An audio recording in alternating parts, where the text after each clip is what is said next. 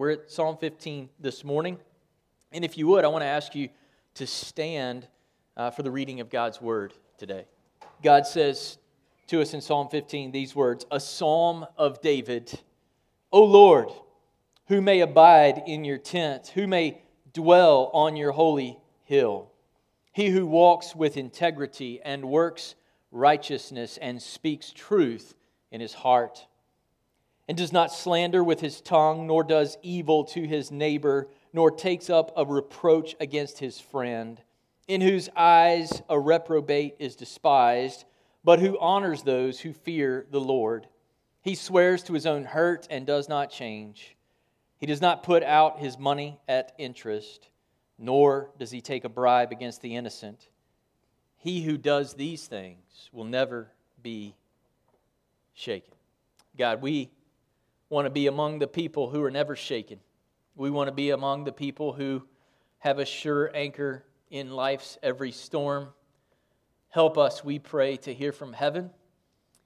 God, change us this morning as a result of hearing your word. Make us not clinical in our hearing of the word, not critical in our hearing of the word, but God, make us open to hear from you what it is you want to do in each of our lives as a result of having been here today. We ask it in Jesus' name. Amen. You may be seated. We're going to dive right in. It's, it's a bit late, and, and, I, and I want to preach this, this psalm thoroughly this morning. Psalm 14 presents for us an implied question. And the question is this If all the sons of men, in other words, if all the descendants of a human father, going all the way back to Adam, do not seek God, and God is looking for those who seek Him, then how in the world does God have anybody to call His people? How in the world does God have anyone that He can call the generation of the righteous? Psalm 14 5. Where do these righteous people come from? And what do they look like? That's a good question to ask because on the day when the eastern sky breaks and Jesus returns, you're going to be either among the sons of men or the sons or daughters of God. And better to be a son or daughter of God than among the sons of men on that day.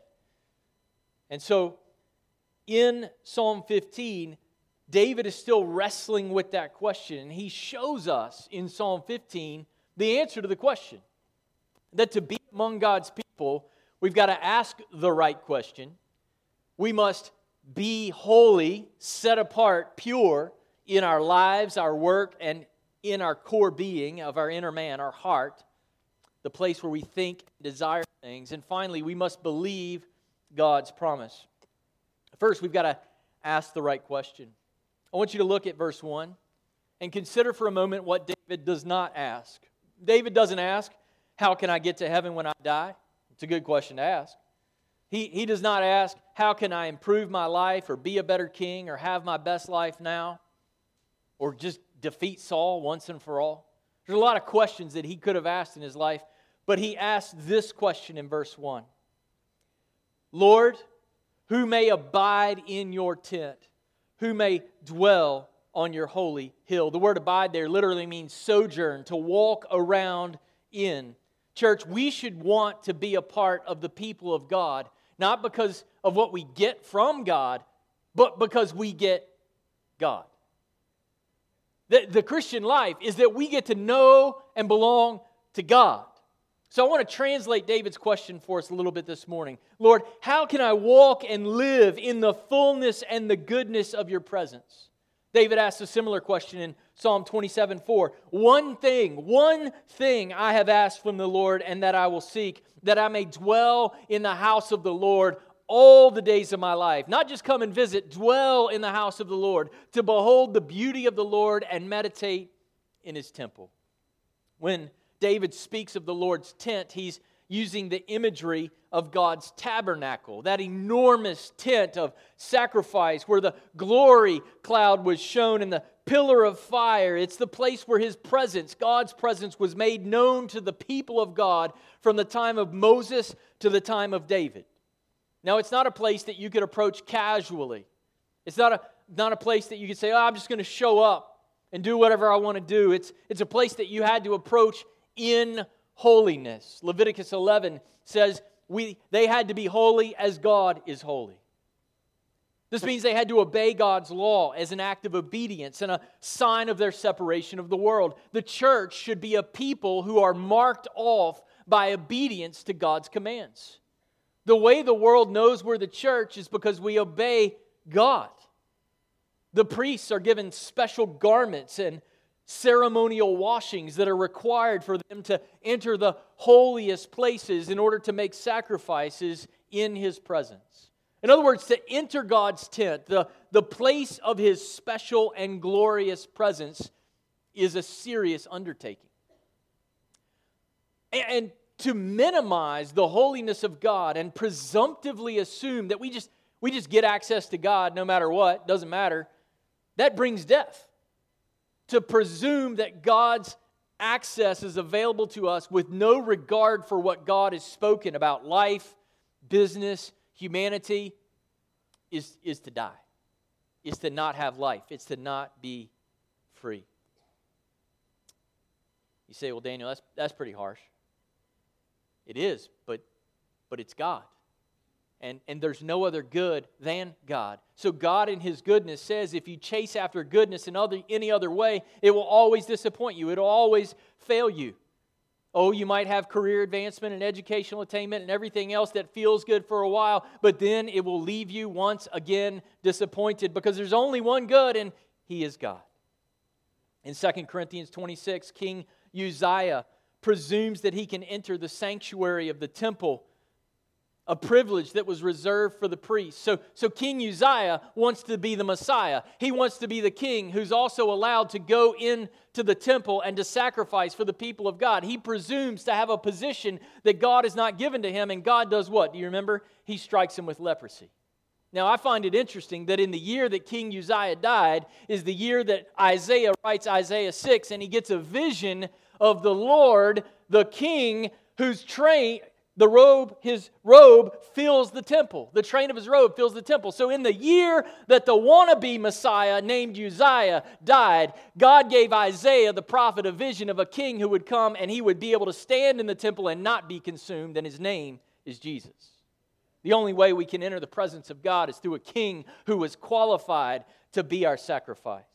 When Uzzah, which the same Hebrew word, word as Uzziah, when Uzzah reaches out, you remember the story? The Ark of the Covenant is put on a cart. It's carried incorrectly, and they want to take it up to Jerusalem. And so Uzzah reaches out and he says, God, I'm just going to help you out. I'm going to give you a little assistance here. And he reaches out to touch the cart. And you remember what happened? God struck him dead right there. Uzziah and Uzzah, the root word means strength. They thought they were strong, they thought they didn't need God.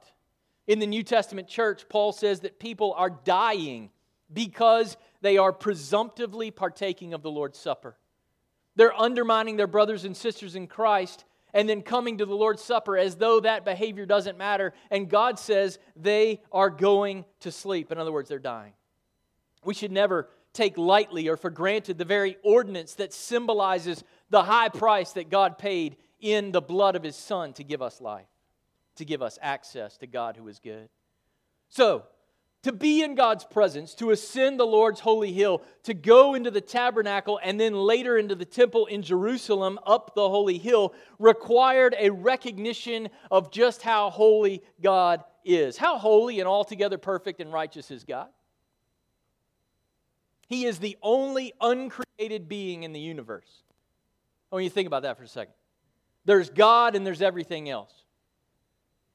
God is, was, always will be, and then there's everything else. That means we are more like crickets or amoebas or bacteria than we are like God. They're created, God is uncreated. Now you say, well, but I thought humanity was pretty special to God. It is. We were called to bear his image to a lost and dark and dying world. But if we get on our high horse and think we're pretty special, don't forget, God is creator, we were made. And there's an infinite chasm between Creator God and you and me.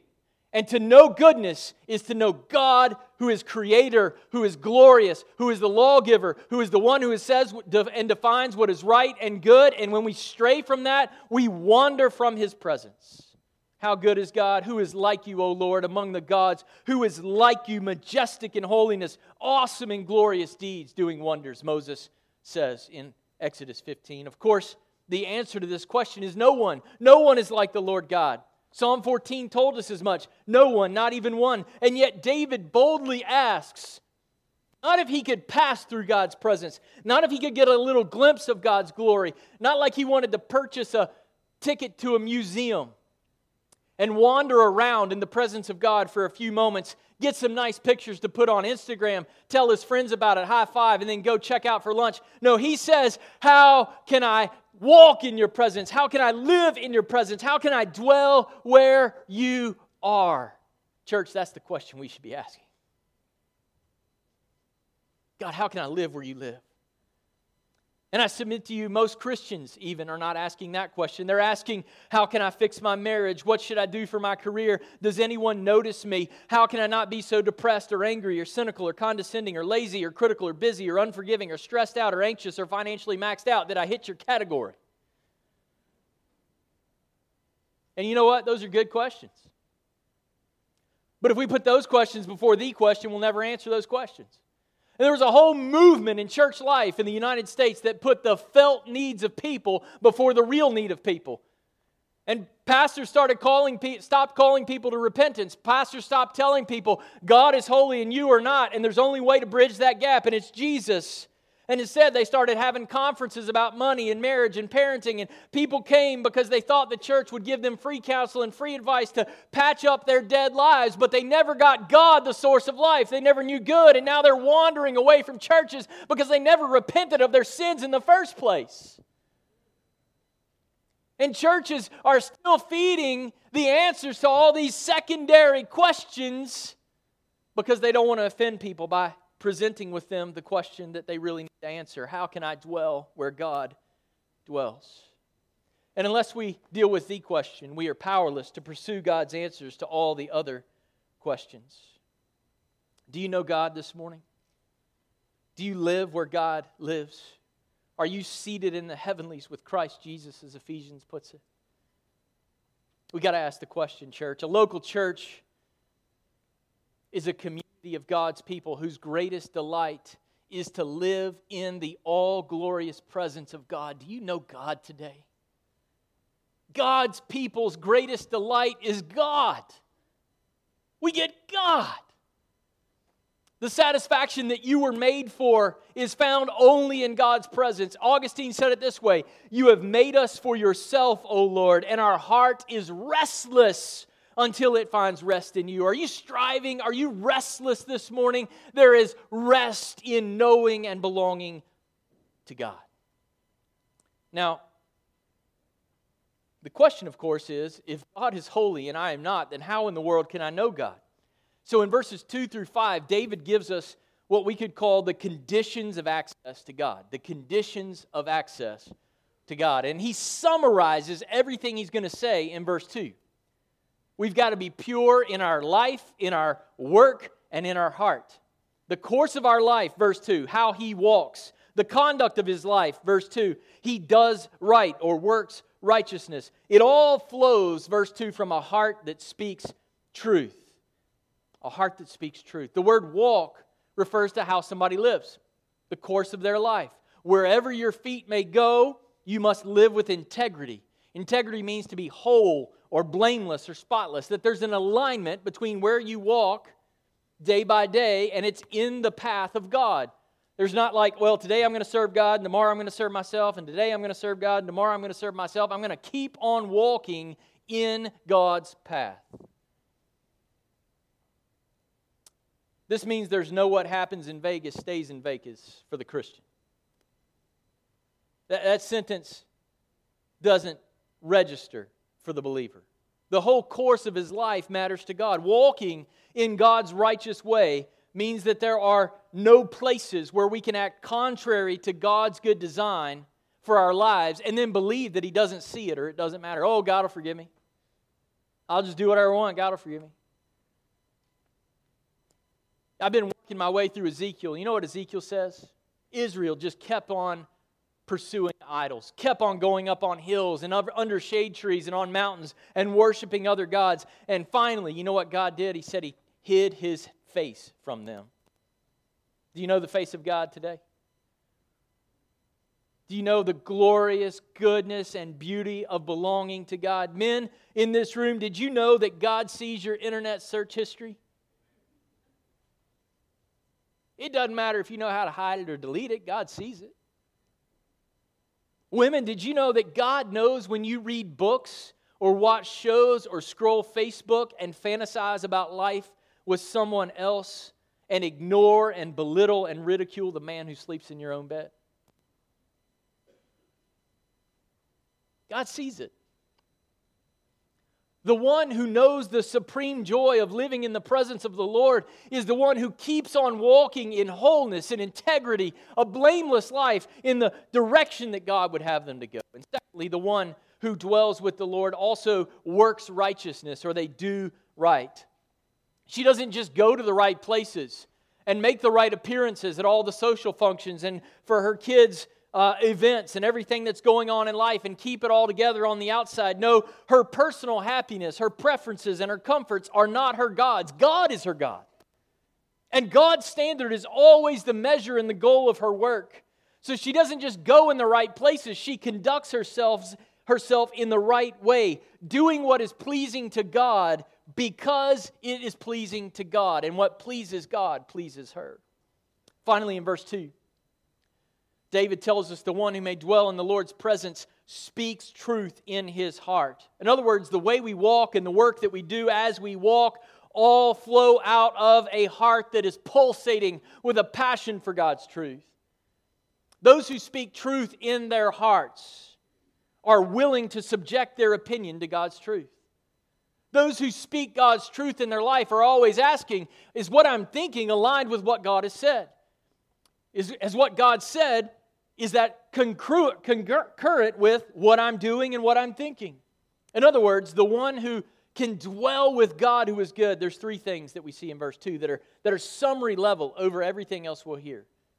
To live in the Lord's presence, you got to have a spotless walk, you got to have a conduct ordered according to God's will, and you've got to have a truth loving, not a truth resisting mode of thought. Not always trying to justify doing something contrary to what God has said. So, after giving us sort of this summary sentence in verse 2, David then gives us specific examples of application in verses 3, 4, and 5. Are you tracking with me this morning?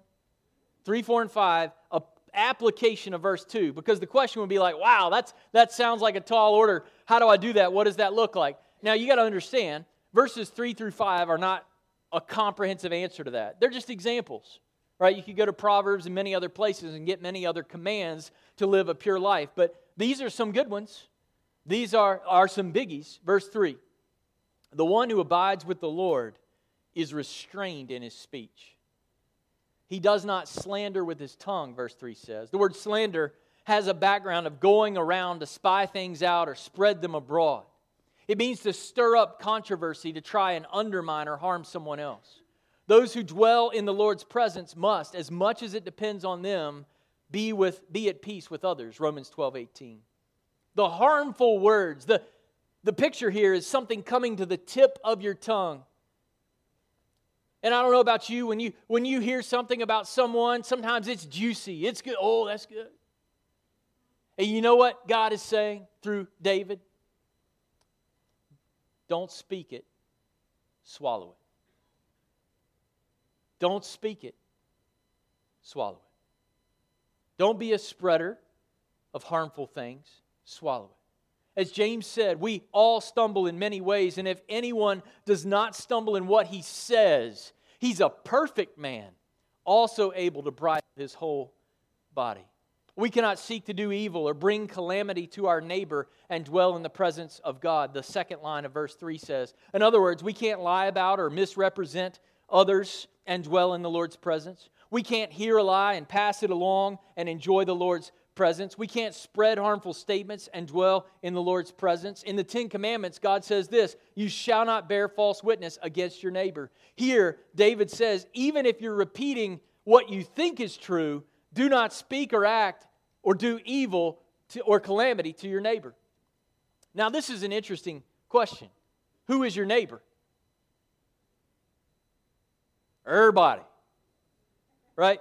This is not just your, your friend Fred across the street. And we know this because of what Luke 10 says. You remember the teacher of the law comes and he asks, Hey, well, Jesus, I know, love God, love neighbor, but who's my neighbor anyway? Do I really have to love, you know, that guy? Yeah, you do. And he proves it in the parable of the Good Samaritan. You remember that parable? So he's telling a Hebrew scholar, the, your neighbor includes the Samaritans that you hate. So, so we have to conduct ourselves in this way with everybody. We, we owe this sort of charity to everyone, even those who are wrongly attacking us. Those we're called to love as a demonstration of Christ's undeserved love toward us. This means your Facebook feed will be fundamentally different from that of an unbeliever. Politics is coming. There's going to be an election in 2020. Anybody know that? Yeah, have, have you watched the news lately? Have you seen your Google feed, uh, your Facebook feed lately? An election's coming. I want to challenge you, church. Don't be a part of the mess. Whoever you're going to vote for, don't be a part of the mess. You don't have to call the person you disagree with or whatever. You don't have to send that on or share that post that's simply undermining and attacking. Just let it go.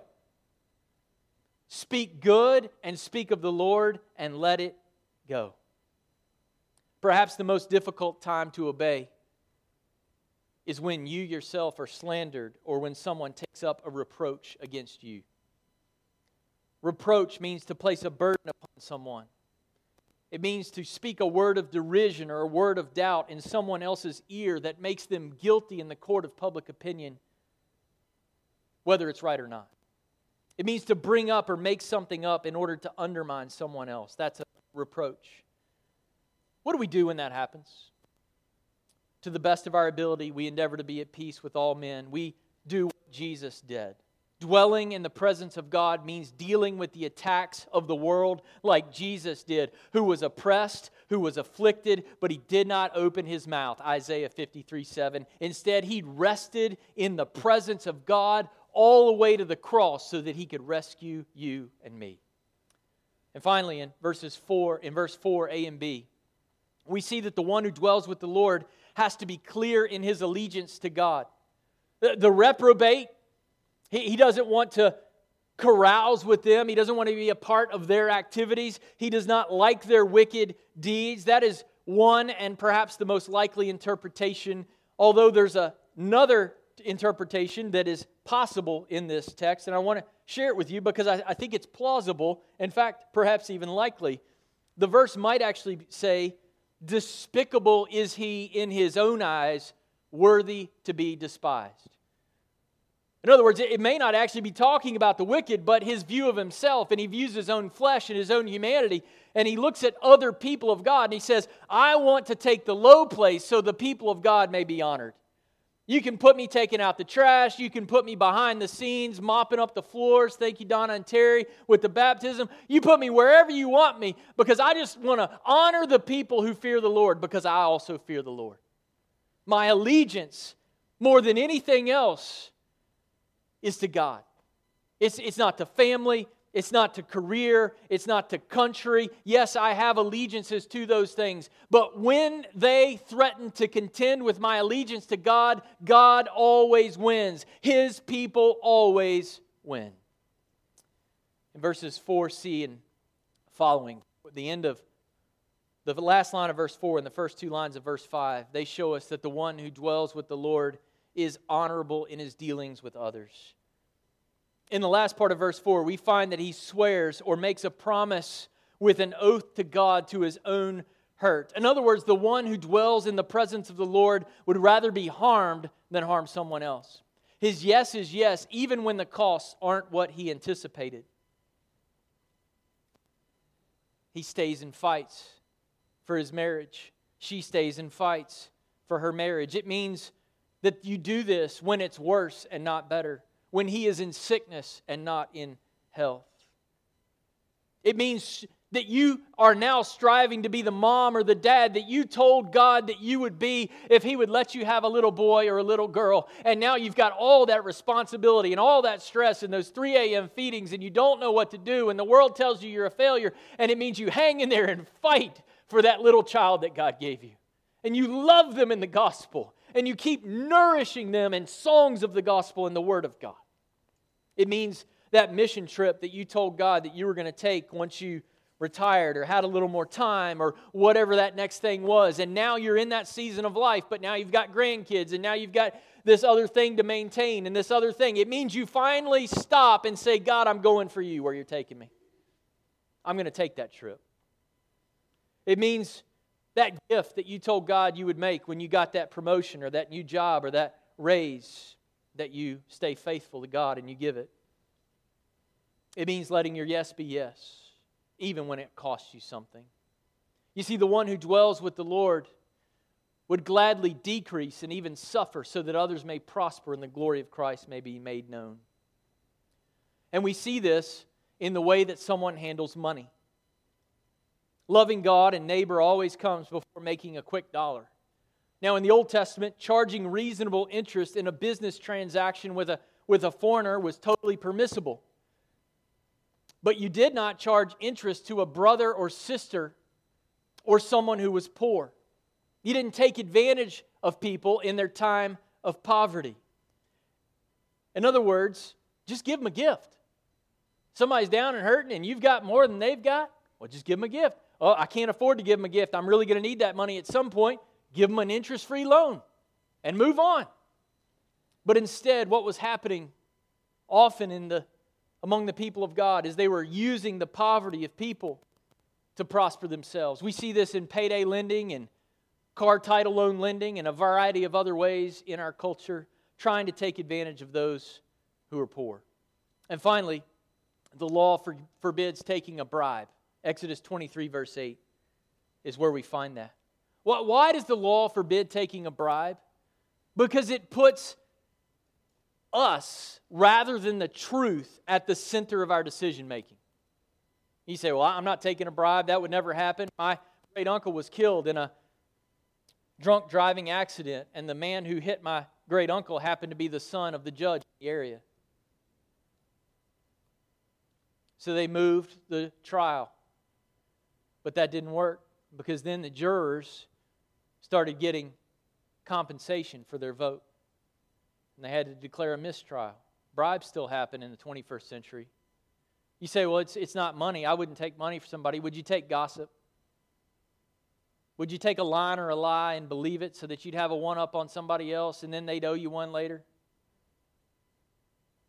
Brothers and sisters, we've got to be pure in our conduct in order to know the presence of God.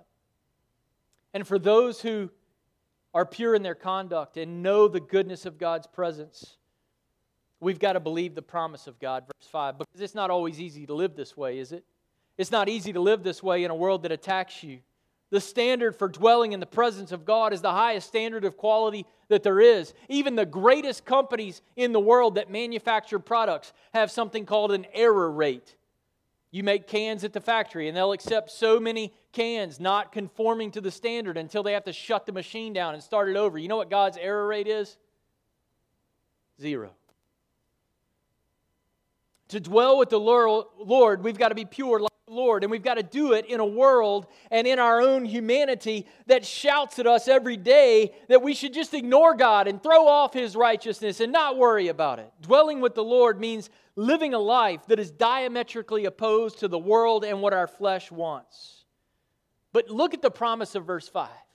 When you are fighting for holiness, even when you're under attack, the one who does these things will never be shaken. To be shaken means to be thrown into turmoil. Like the disciples after Jesus calmed the stormy sea, when you enter the presence of the one who made it all and tells the sea where it ends and where the seashore begins, you will not be shaken. The one who is pure in heart is upheld by the Lord. He's hidden in his fellowship Nothing from the outside, no misfortune can cause his overthrow. And this morning, some of you in this room might say, That is not me. All my life is, is shaken. In fact, you might say that it's in a blender. Just shake it, shake it, shake it, shake. My life isn't just in turmoil, it is turmoil. Look up turmoil in the Webster's, and there's my picture. Every little inconvenience in life drives me crazy. All I care about is my circumstances in the moment, never knowing the goodness of God, but always chasing after lesser goodnesses that never satisfy my desire for the good. Perhaps your life is in turmoil because you've looked to everything else other than the Lord as a sure and steady anchor in the storms of life. Perhaps you've prayed a thousand times, but you've never said, as David says, God, search me and try me and see if there be any wrong way within me and cleanse me from the inside out. When we dwell with the Lord in holiness, we are unshakable. And those who dwell with the Lord must be pure in heart. That, of course, poses a problem, doesn't it, church? It's a, it's a problem for the pastor, it's a problem for every person in this room. Because I believe we can all say there's times we've walked away from a commitment because it was not convenient. There are times that we've read or heard harmful things and passed them along and become a part of the carnage. There are times we've put our financial security ahead of the gospel, even if we haven't taken a bribe or charged interest. There are times that we've taken shortcuts and not done the right thing, times that our hearts did not pulse with an eager passion for the truth of God. In other words, none of us is qualified to dwell in the steadying presence of the Lord. Not one of us. But guess what? You can. You can know the goodness of abiding in the presence of God. Why? Because Jesus Himself qualifies us and compels us to live in and for Him. Where we failed, Christ did not fail.